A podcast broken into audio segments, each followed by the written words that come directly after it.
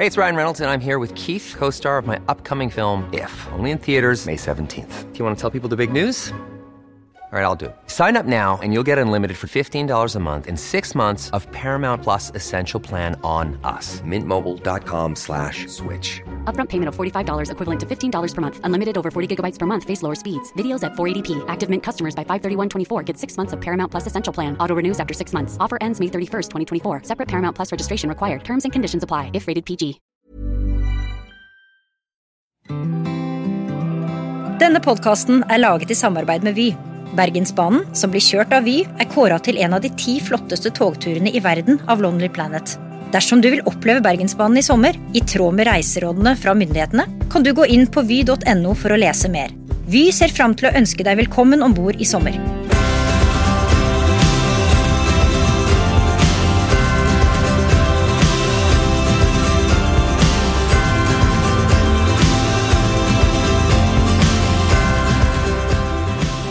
Sykkelferie er billig, miljøvennlig, og tro det eller ei, så er det lett å finne fredelige og bilfrie sykkelveier selv i de mest tettbebygde områdene her i landet. Øyvind Wold han eh, jobber i Syklistforeningen, og han har sykla Norge på kryss og tvers flere ganger, både med og uten barn. I denne episoden av Tursommer skal han gi deg oppskrifter på hvordan du planlegger din sykkelferie, og viktigst av alt, hvor de aller vakreste sykkelrutene i landet er. Velkommen til Tursommer, Øyvind. Takk, takk. Hei, hei. Vi sitter nå i hovedstaden, eh, på Aker Brygge. Og, og herifra ser en jo flere utfartsveier til sykkeltur en kan ta.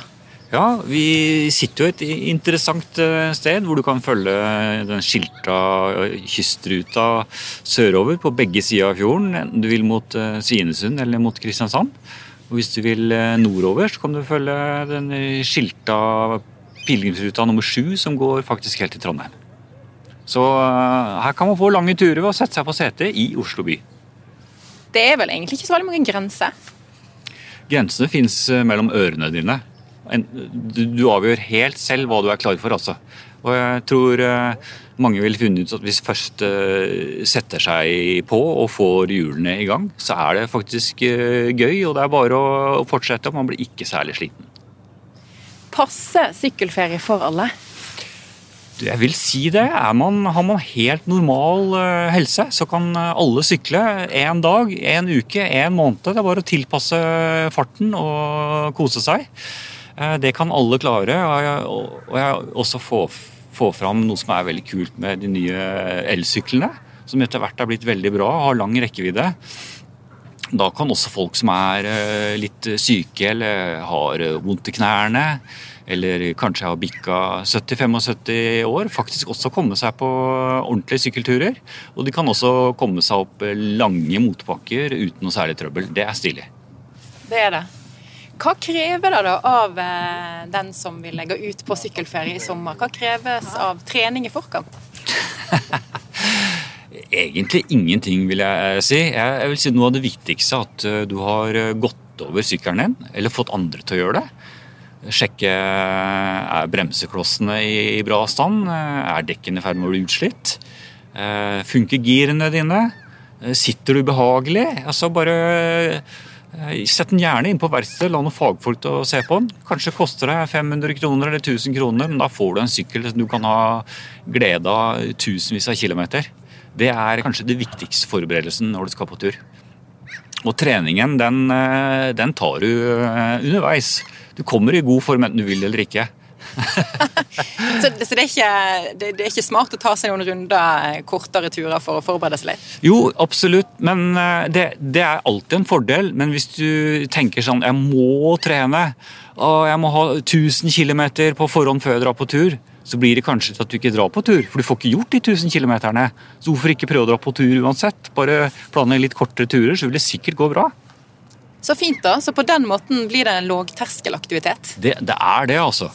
Og det er eh, Noe av det hyggeligste jeg ser, er når jeg ser familier med små barn ute på tur.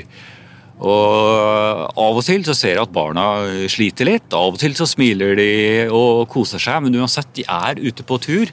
Og for barna så spiller det veldig liten rolle eh, sånn hvor de skal. sånn, Men de er sammen med familien sin, de er ute, de koser seg, og de blir forhåpentligvis syklister som voksne. Det gleder meg. En må ha sykkel, naturlig nok. Hva annet utstyr trenger en for en kortere eller lengre ferietur på, på to hjul? Jeg vil tro at nesten alt du trenger, det har du allerede liggende i skapet eller kjelleren eller på loftet hvis du er en normalt turinteressert eh, nordmann. Av eh, regnklær, eh, vindklær, ull, litt sånn halvkraftig fottøy, votter, luer. Alt det har du. Du skal kjøpe noe i tillegg. Hvis du er, hvis du er ganske fersk på sykkelferie, så er punkt én at jeg ville kjøpt meg en sånn sykkelshorts med padding, som er en liten sånn pute i rumpa. Som gjør at eh, det er mye mer behagelig å sitte på sykkelen. Eh, og du kan sitte mye lenger før det gjør, eventuelt begynner å gjøre litt vondt. Eh, hvis du bruker litt mer penger, så ville jeg gått for et par kortfingrede sykkelhansker. Som beskytter litt mot sånne vibrasjoner og varmer bitte lite grann. Veldig behagelig å ha. Eh, og så vil jeg eh, kanskje også kjøpt eh, noen sykkelbriller som holder støv og insekter og sol og regn unna øynene. De tingene her er ikke, er ikke veldig dyrt, men det kan gi sånn mer, mer komfort og trivsel på turen. Da. Hva med utstyr til sykkelen, da? For f.eks. frakte med seg sovepose og den slags? Ehm, Ved et vanlig bagasjebrett så kan du få på to store sykkelvesker bak. Og oppi to store vesker så skal du, hvis du er litt flink til å pakke, så skal du faktisk få med egentlig alt du trenger også på en overnattingstur. Eh, hvis man er en eh, familie eller veldig glad i komfort og store telt og, eller noe sånt noe, så er det jo også en smal sak å kjøpe egne bagasjehenger for sykler. Hvor du kan få med 30-40 kilo bagasje. Hvis du vil det. Hvor går en for å planlegge en sykkelferie? Det finnes eh, interessante bøker og kart og nettsider. Hvis vi skal starte med nettsiden, eh, så må jeg nesten få lov å nevne syklistforeningen.no, som har en egen fane for eh, turer. og Der er det hovedvekt på lette og familievennlige turer, barnevennlige turer. Og hvis du går på sykkelstien.info, så finner du masse turforslag i Norge. Lommekjent.no kan du finne en del sykkelturforslag. Og på siden eh, deres til Turistforeningen, ut.no, så kan man søke på turforslag innenfor et gitt område. Og da dukker det opp eh, forskjellige sånne logoer og merker, bl.a. en del eh, sykkelturer. Klikker man på de forskjellige turene, så får man høydeprofil og distanse og informasjon. Veldig nyttig og konkret. Og det finnes også en del eh, sykkelkart eh, som er eh, laget. Bl.a. for Lillehammer-området, Hemsedal, Geilo, Rallarveien forskjellig. Hvor man kan få se hvor turene går. Man kan lese lengder, vanskelighetsgrader og litt om sånne overnattingssteder hvor du kan få tak i mat. Veldig sånn praktiske, fine kart. Og til slutt så vil jeg nevne at det fins en del fine sykkelbøker man kan få tak i. Hvor det eh, bl.a. er en del bilder som jeg vil tro vil inspirere folk til å dra på tur. Sånn er jeg i hvert fall. Ser jeg et, et fint bilde fra et sted, så tenker jeg 'hallo, hvor er dette? Her vil jeg sykle'. og så går jeg inn og, og sjekker og kanskje lager min egen tur i samme område. Når en er på eh, sykkelferie, om det da er ukevis eh, eller to dagers tur med en overnatting, hva rutiner er det lurt å få inn? En feil eh, som jeg tror eh, mange gjør, jeg tror mange har med seg kanskje litt for mye bagasje, slik at det ikke blir så gøy å dra på tur. Så en rutine bør være før du drar på tur, pakk ned alt på forhånd. Gjerne et par dager i forveien og se vil ta en bitte liten prøvetur med det der. Prøv en oppoverbakke. Er dette innafor? Hvis ikke, så drar du hjem og så prøver du å plukke ut noe av det, eller erstatte med noe lettere. og Prøv en liten tur til, og, altså på at du trimmer vekta litt. Grann.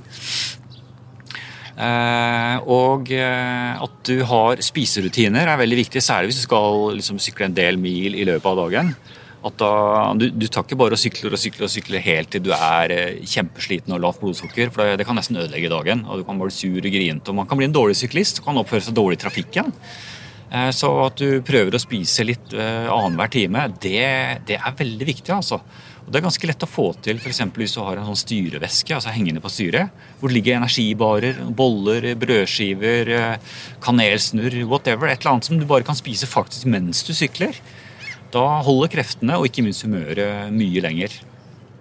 Eh, og Det samme med drikking. Man må ha tilgang på vann underveis. Eh, eh gjerne med flaskestativ på, på sykkelen. Eller drikkesekk på, på ryggen. Og hvis man har med barn, så er det også veldig viktig å minne dem på at hallo, nå må vi huske å spise og drikke litt. For Hvis ikke så kan de bli kanonsure og synes at sykkeltur er det verste de noensinne har vært med på. Og det, og det vil man jo ikke. Nei. Eh, jeg må nevne flere ting. Eh, dekktrykk. Da tenker folk at han er nerden. Nå skal han begynne å snakke om dekktrykk. Men det er veldig viktig, altså. Man må sørge for at man har nok luft i dekket. Eh, for hvis du ikke har det, så blir sykkelen merkbart tyngre å trå. Det er på en måte litt som å sykle litt gjørme eller motbakke eller noe sånt. Eh, på siden av eh, alle sykkeldekk så står det anbefalt trykk. Sånn gjerne mellom 35 og 65 PSI. Få tak i en sykkelpumpe med trykkmåler og pump dekkene ordentlig opp. Da vil sykkelen trille mye lettere. Det er viktig. Og punkt to, det skal mye mer til før den punkterer. For vi vil jo ikke punktere. Nei. Eh, altså Mat, eh, drikke, ikke for tung bagasje og nok luft. Har du de tingene i boks, så da kan det gå bra, altså. Da kan det gå bra. Det, det var et mål. Bra. Plutselig sykler man mye lenger enn man hadde trodd. Kan ikke du snakke litt om, om sikkerhet, både for seg sjøl og for uh, å ta vare på sykkelen? Hva en bør eh, tenke på der? Hvis vi starter med, med sykkelen, da. Altså, jeg nevnte i stad dette her med å, at du får noen til å gå over den. Enten noen som du vet har feiling på sykkel, eller i verksted. Hvis de har gjort det, da, da, da, kan du tenke litt mer på, på, andre ting. Da bør ikke du tenke så mye på sykkelen. Men uansett så burde du alltid ha med noen få ting. Det er serveslange, pumpe, dekkspaker for å få dekket av felgen, og et lite sånn multiverktøy. Og et sånt multiverktøy det er et uh, verktøy som ikke er så veldig mye større enn en fyrstikkeske eller to. Koster typ sånn 150 kroner. med en del av disse Umbraco-nøklene man bruker for å regulere og skru på deler på sykkel. da. Sjekke f.eks. at bagasjebrettet sitter bra fast, sykkelflaskene sitter bra fast. og sånne helt basic ting. Eh, en sånn eh, sykkelverktøy bør alltid være med, og gjerne øv litt på forhånd så du vet hvordan det funker. Mm? Tørrtrening. Tørrtrening, ja. ja.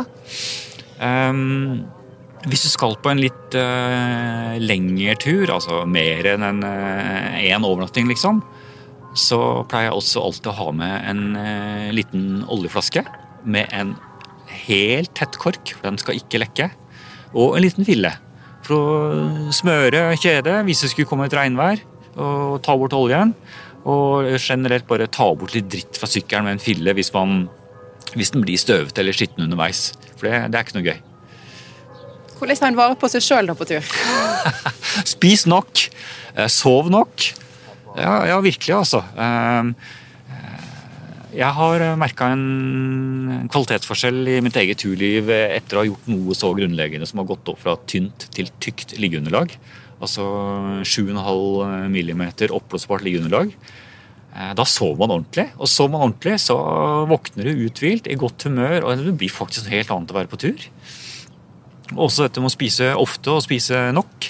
Altså Man kan jo svi av både 3 og 4 og kanskje 5000 kalorier på en dag hvis du sykler langt på en sykkel. Det er mye, altså. Det, det holder ikke bare med å spise det du gjør til daglig. Du må kanskje spise dobbelt så mye. Så kjør på altså med, med sjokolade og boller og kanelsnurrer og potetgull og, og, alt underveis. Altså, det er ingen grunn til å tenke her skal vi bli slanke, for her må vi faktisk få inn nok energi for å kunne klare jobben med å, å sykle i timevis. Det høres ut som et drømmeopplegg ja, for unger da, på tur. Ja, men det er det! det er bare Fri flyt av, av goder, altså. Det har man søren meg fortjent når man er på tur. Ja. Ja, Da kommer vi jo litt innpå et godt triks for å lokke med seg unger som eventuelt ikke er kjempeengasjerte. Hva annet er lurt å tenke på når en har med seg unger på tur? Eh, punkt én det er også ikke lage turene for lange. Eh, det, det, høres kanskje liksom så elementært ut, men, eh, men tenk at for, eh, for, deg så er kanskje 20 km eller 15 km det er ingenting. Men det kan være kanskje litt for langt for et barn, særlig hvis det er noen oppoverbakker underveis. For en oppoverbakke som er lang eller så bratt at de må gå av, det, det, kan knuse motivasjonen for et barn, selv om turen i seg selv bare er 15 km totalt. Så jeg ville sagt til voksne som skal ha med barn på tur, at de, at de faktisk sjekker høydeprofilen der de skal på tur. Ser at dette her er innafor, her er det flatt. Eh, og hvis ikke, så burde de nesten finne en annen tur. Eller man kan gjøre noe sånt som å ta tog eller T-banen til en litt høy stasjon, og så sykle ned igjen til et lavere sted. Det er, det er gull, altså. Eh, andre ting som er gøy for barn, det er at uh, turen har et mål som kan gi motivasjon. En iskiosk, hamburgersted, en badeplass, en dyrepark, en sete hvor du kan uh, klappe på en sau eller leke med noen geiter eller løpe etter noen høner. Altså et eller annet som er kult for en femåring eller tiåring. Uh, en sånn en, en, leke, en, lekeplass, rett og slett.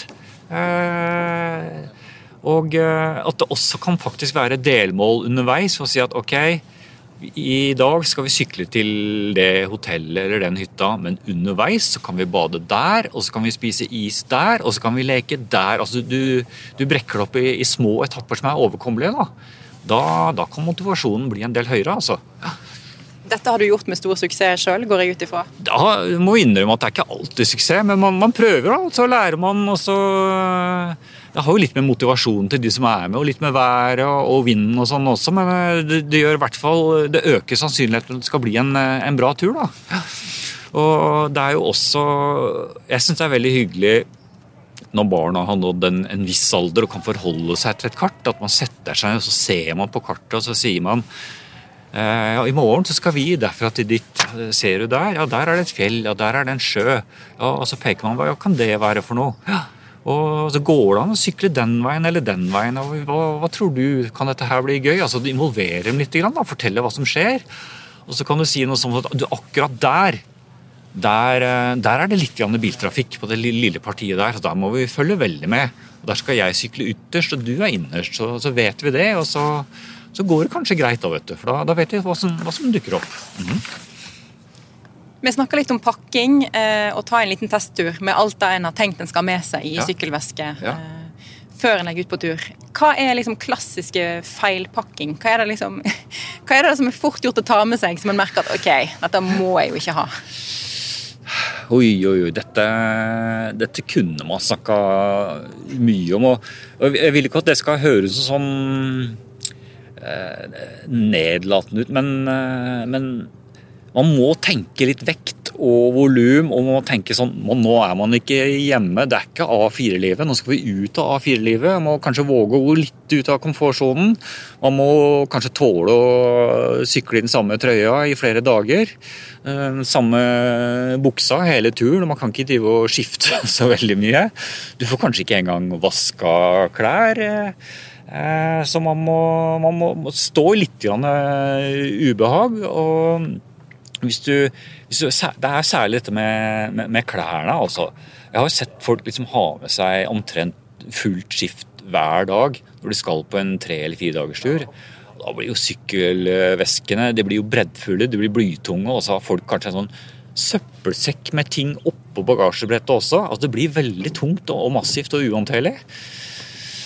Eh, så det også å øve litt igjen og faktisk testpakke, det, det, det syns jeg er et bra råd. For det kan jo tenkes at i hodet ditt Eller kanskje du har laga en liste da, med, med 50 ting du skal ta med, og tenke ja, selvfølgelig må jeg ha med det og det og det. Ever catch yourself eating the same flavorless dinner three days in a row? Dreaming of something better? Well, HelloFresh is your guilt-free dream come true, baby. It's me, Kiki Palmer. Let's wake up those taste buds with hot, juicy pecan crusted chicken or garlic butter shrimp scampi. Mm. Hello Fresh. Stop dreaming of all the delicious possibilities and dig in at HelloFresh.com. Let's get this dinner party started.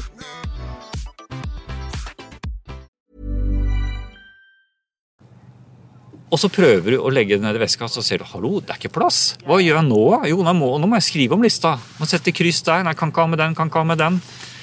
Uh, og jeg syns jo jeg, jeg syns det er egentlig veldig befriende for en, uh, en dag eller en tre-fire dager å klare seg med veldig lite. Og si at men uh, livet går jo fint likevel. Man overlever dette enkle livet, og det kan være ja, be, befriende å se at mye av de tingene som er i hverdagen som man tror er avhengig av, det går, det går greit uten. altså. Og Det kan være fint å få den her lille kontrasten til hverdagen. Eh, og jeg vil tro at uh, hvis uh, folk f.eks. Våger å skru av smarttelefonen sin og legge den i bunnen av styreveska og legge ut på tur, så vil de oppleve noe rart. Hvis vi da kan sykle la oss si, en hel helg uten å ha blitt avbrutt en eneste gang av telefonen sin eller av PC-en eller en eller annen plingelyd som, som, skal forstyrre deg, så vil du oppleve at du kan være mye mer til stede eh, fordi du er med på tur. Eh, de du er sammen med. Du kan observere mer, sanse mer, høre mer, lukte mer. Eh, og hvis du er alene, så kan du oppleve noe veldig spennende at plutselig så får du anledning til å tenke lenge for deg selv. Lange tanker.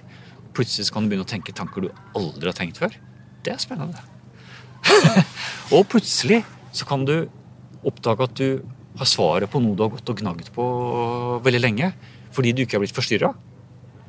Da har vi fått veldig mange tips, både hva som er lurt å gjøre, og hva en eh, kan la være å gjøre, eventuelt legge igjen hjemme. Men kan ikke du gi oss noen tips til familier som skal ut eh, på sykkelferie i sommer? Hvor bør de ta turen? Det er veldig mye fine steder i Norge å sykle, også for uh, familier. Det er, det er, mange som har spurt meg ja, men er det ikke så bratt, er det ikke så hardt. Ja, må man ikke ha trent og må man ikke ha dyr sykkel for å klare å, å sykle i Norge? Nei, man må ikke det, altså. Jeg har lyst til å trekke fram uh, en av de jeg syns er aller finest i hele Norge. Og det er kystruta som går gjennom Vestfold.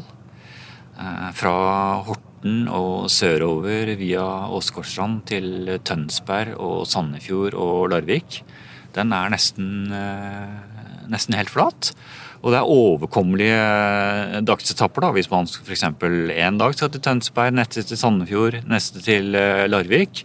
Det er liksom sånn 25-ish kilometer hver dag. Og den, den, ruta går veldig mye på helt bilfrie veier, altså turveier. Av og til sånne brede, gruslagte stier gjennom skogen. Veldig idyllisk. Eh, sør for Horten så er det gjennom Borreskogen med noen sånne vikinggraver og hauger og historie. Eh, videre sørover så er det en rekke kjempefine badeplasser. Ringshaugstranda er vel en av de fineste vi har på Østlandet. Eh, altså Der må man bare stoppe. ja. Eh, det, er, eh, det finnes serveringssteder. Eh, og det er veldig fin variasjon. altså Hele tiden så bytter det. altså Man går gjennom litt sånn forskjellige rom i naturen.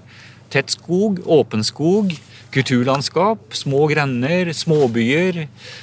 Helt nede ved sjøen, av og til litt inn i landet. Kjempespennende tur. og altså Det krever ingen form eller eh, trening på, på forhånd. Den, her, kan, her, kan, du ha med barn faktisk fra sju-åtte års alder med sjanse for at de bare vil bli med på neste gang du snakker om sykkeltur også. Det er en fordel. Det er en fordel, ja. Gi oss et par til. Ja. Uh, alle har hørt om uh, Rallarveien, og det er jo en ekte høyfjellsnatur. Det er høy, høy, høyfjellstur med storslagne omgivelser. Og for å gjøre den ekstra familievennlig, så kan man starte på Finse og sykle mot Haugasøl. Da er det 29 km hovedsakelig med slake nedoverbakker eller flater. Eh, hovedsakelig totalt bilfritt. Eh, jeg mener, det er, det er sånn vinnertur altså, for å få barna til å like sykling. Og, og kanskje også de voksne, hvis de ikke har sykla så mye før. Den er gull, altså. En, eh, enda en tur som er eh, fin, og den er kanskje den letteste av alle. Den starter i eh, Hamar. Eh, Og går eh, nordover langs eh, noe som kalles Mjøstråkk. Helt nede i vannkanten av Mjøsa. Rundt Domkirkeodden og forbi friluftsmuseene som er der. Og etter hvert på, på utsiden av noe som heter Furuberget, på nedsiden av jernbanen. Helt nede ved Mjøsa. Du, bare, du er helt, helt uforstyrra. Kjempeutsikt over Mjøsa, Nes, Helgøya. Det er så flott, og det er så flatt. Og du kan sykle en, eh, en mil nordover til eh, noe som heter eh, Fiskehytta Fagerheim kafé. Og stoppe der og kose seg og leke litt og dra tilbake. Den turen er vel én mil én vei, tror jeg. Men den er virkelig lett og veldig familievennlig. Altså Hvis folk klager på at den er for slitsom, da er det ikke så lett å finne på noe annet. For den er snill, altså. Hva med turer til voksne? Enten par eller venner eh, som har lyst til å Ja, med- se litt av Norge. Ja, Med voksenturer så tenker jeg både på at eh, da blir de litt lenger og litt mer kupert, og da er det også på en måte lov å dra på veier hvor det er litt, eh, tross alt litt biltrafikk. da. Eh, hvis man starter i Larvik og sykler nordover mot Kongsberg og Numedalen, så er den eh, veldig fredelig og, og, og følger den Numedalsrågen ganske tett. Veldig variert. eh, Fint kulturlandskap, eh, lite biltrafikk. Eh, Lettkupert, men, men ikke krevende. Og når man kommer nord for Kongsberg, så er det liksom inne i det som av og til kalles- middelalderdalen. En del av middelalderkirker og gamle bygninger. Og lange strekk der er veldig flate. Helt nydelige. Og, og veldig attraktiv som eh, syklist. Og hvis man skal fortsette mot Geilo, så blir det en del mer kupert på, på slutten. eh, Men i de verste bakkene så er det bare å gå og, og trille. Eh, Og den, eh, den numersruta er eh, noe jeg virkelig anbefaler, og den er altfor lite kjent. Mm. Eh, En annen som også er preget av vann, er eh, Telemarkskanalen inne i eh, Indre Telemark og Vestfold. Hvor man kan eh, ta f.eks. den rutebåten fra Skien inn til Dalen eh, og sykle langs kanalen tilbake. Eh, Det er en, en tur i en del av Norge som ja, ikke så mange nordmenn er godt kjent, tror jeg. Man følger stort sett disse her store innsjøene i indre Telemark eh, på en rute som er delvis flat, delvis ganske kupert, men generelt veldig lite trafikkert. Og i ganske sånn tøff natur, altså. Ja, Fine omgivelser. ja. En tredje tur som kan passe for folk som er eh, glad i å sykle, den er det litt, eh, litt distanse på. og Det er å ta toget til Røros og så begynne å sykle sørover til, eh, til Folldal og Grimsdalen via Dalsbygda og Vingelen. Det er et av mine personlige favorittområder for eh, sykkel. Jeg syns naturen der er helt nydelig. Eh, det er ikke veldig dramatisk. Det er liksom ikke noen sånne fryktelig bratte bakker. Eh, Sånn lettkupert eh, terreng. Man holder seg ofte sånn mellom ja, 600 og 800 meter. Veiene du finner der, er eh, i praksis nesten bilfrie. Eh, og Grimsdalen, da, som kanskje er rosinen i pølsa, det er en av de lengste seterdalene i Norge. Den er Fire og en halv mil lang. Eh, uten fast Altså ikke noe fast bosetting. Eh, masse dyr på beite. Eh, utsikt til, eh, til de heftigste toppene i Rondane. Deler av Grimsdalen er paddeflatt. Og hvis man vil, så kan man bruke turistforeningshytta Grimsdalen, som er betjent. Supert sted å overnatte, med ekstra god utsikt over Rondane. Så, så Røros og, og mot Folldal og Grimsdalen, den, den anbefaler jeg også veldig. Hvor legger en sykkelferien hvis en eh, vil være litt for seg sjøl? Da tar man og ser på kartet og finner de lite trafikkerte veiene. Og de er ganske eh, lett å finne. Og man kan også finne dem steder hvor man ikke tror det skulle vært. F.eks. gjennom de tungt trafikkerte dalene Hallingdalen, Gudbrandsdalen og Østerdalen. For eh, på andre siden av elva i forhold til hovedveiene gjennom disse dalene så går det sideveier som kan være veldig attraktive og nesten bilfrie. Eh, det er verdt å sjekke ut. I hvert fall enkeltstrekningen der er helt gull. Eh, ja, og faktisk ganske familievennlig. Eh, ellers så har jeg lyst til å trekke fram Andøya. Det er, det er en spennende øy. Det er en lang øy, og hvis man velger vestsiden av Andøy, altså yttersiden, så får man en fantastisk tur. Turen er eh, seks mil lang. Den er nesten uten motbakker. Det går til dels helt ned i vannkanten. Og eh, det er eh, strender der. Flotte strender. Det er flotte fjell. Det er multemyrer, det er havørn, det er fiskemuligheter, det er teltmuligheter. Eh, og det er nesten ingen biler. Hva mer kan man be om? og Finnskogen er jo òg noe for seg sjøl når det gjelder å sykle? Det, det er det virkelig. altså. Finnskogen er nesten en liten hemmelighet. Jeg kjenner liksom, skal jeg, skal jeg tørre å fortelle det her til alle? Jo, jeg gjør det, altså. For Finnskogen er stort. Det er rundt 5000 kvadratkilometer som befinner seg øst for Glomma mellom eh, Elverum og Kongsvinger. Det er nesten folketomt. Men det er altså tusenvis av kilometer med veier der. Grusveier, tømmerveier, skogsbilveier. Det er flott natur. Det er eh, nesten totalt bilfritt, fordi det bor ikke folk der. Det er flere vassdrag man kan følge. Det er eh, flere åser på rundt 600 meter man kan eh, følge stier opp på, som gir god utsikt. Det er en del ubetjente DNT-hytter der, altså hvis du virkelig vil utenom eh, folkeskikken. Og det er kanskje det stilleste stedet i Norge et enormt stort stilleområde. Det er så deilig å være der. Og det er verdt å sjekke ut på, på sykkel. Hva har du å si til de som er litt frista lurer på om de skal prøve ut dette i sommer?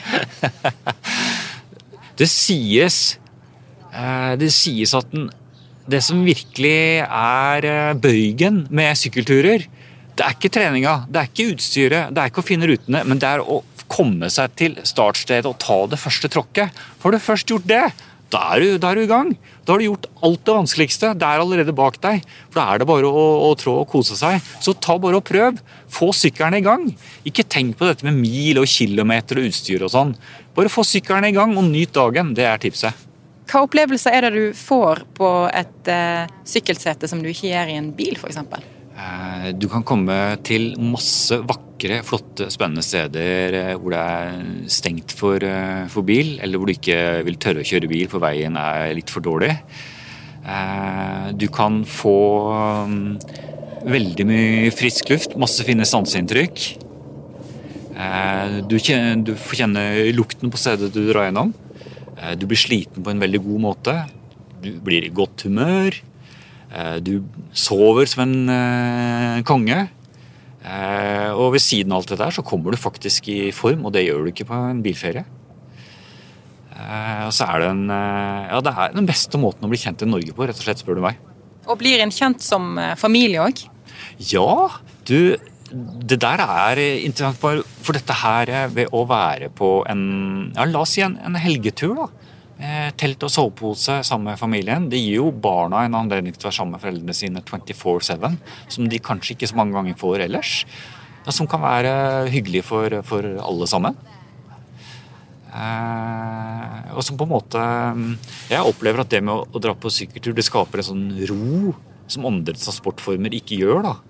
Altså dette her med bil og fly og sånn, og ting skal være fort og effektivt, man skal tilbakelegge milene og kjøre, kjøre, på og sånn. Men syklingen har et helt annet fokus, som gjør at skuldrene faller på plass, eh, hjernen går på et annet gir. Det er veldig deilig. Hva er dine tre beste tips til de som eh, har lyst til å prøve dette her i sommer? Utforsk nærområdet. Eh, det er punkt én. Det kan være kjempespennende punkt eh, to, gå over sykkelen din. Sørg for at den funker, at du har luft i dekkene. Eh, punkt tre, ikke tenk på at det skal være flest mulig mil, for det kan bli mas. Det er mine tre, tre tips. Tusen takk for at du var med i Tursommer, Øyvind Wold. Bare hyggelig.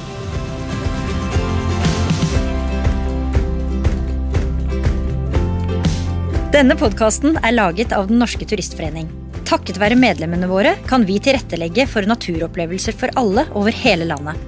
Meld deg inn på dnt.no og få rabatt på hytteturene i sommer.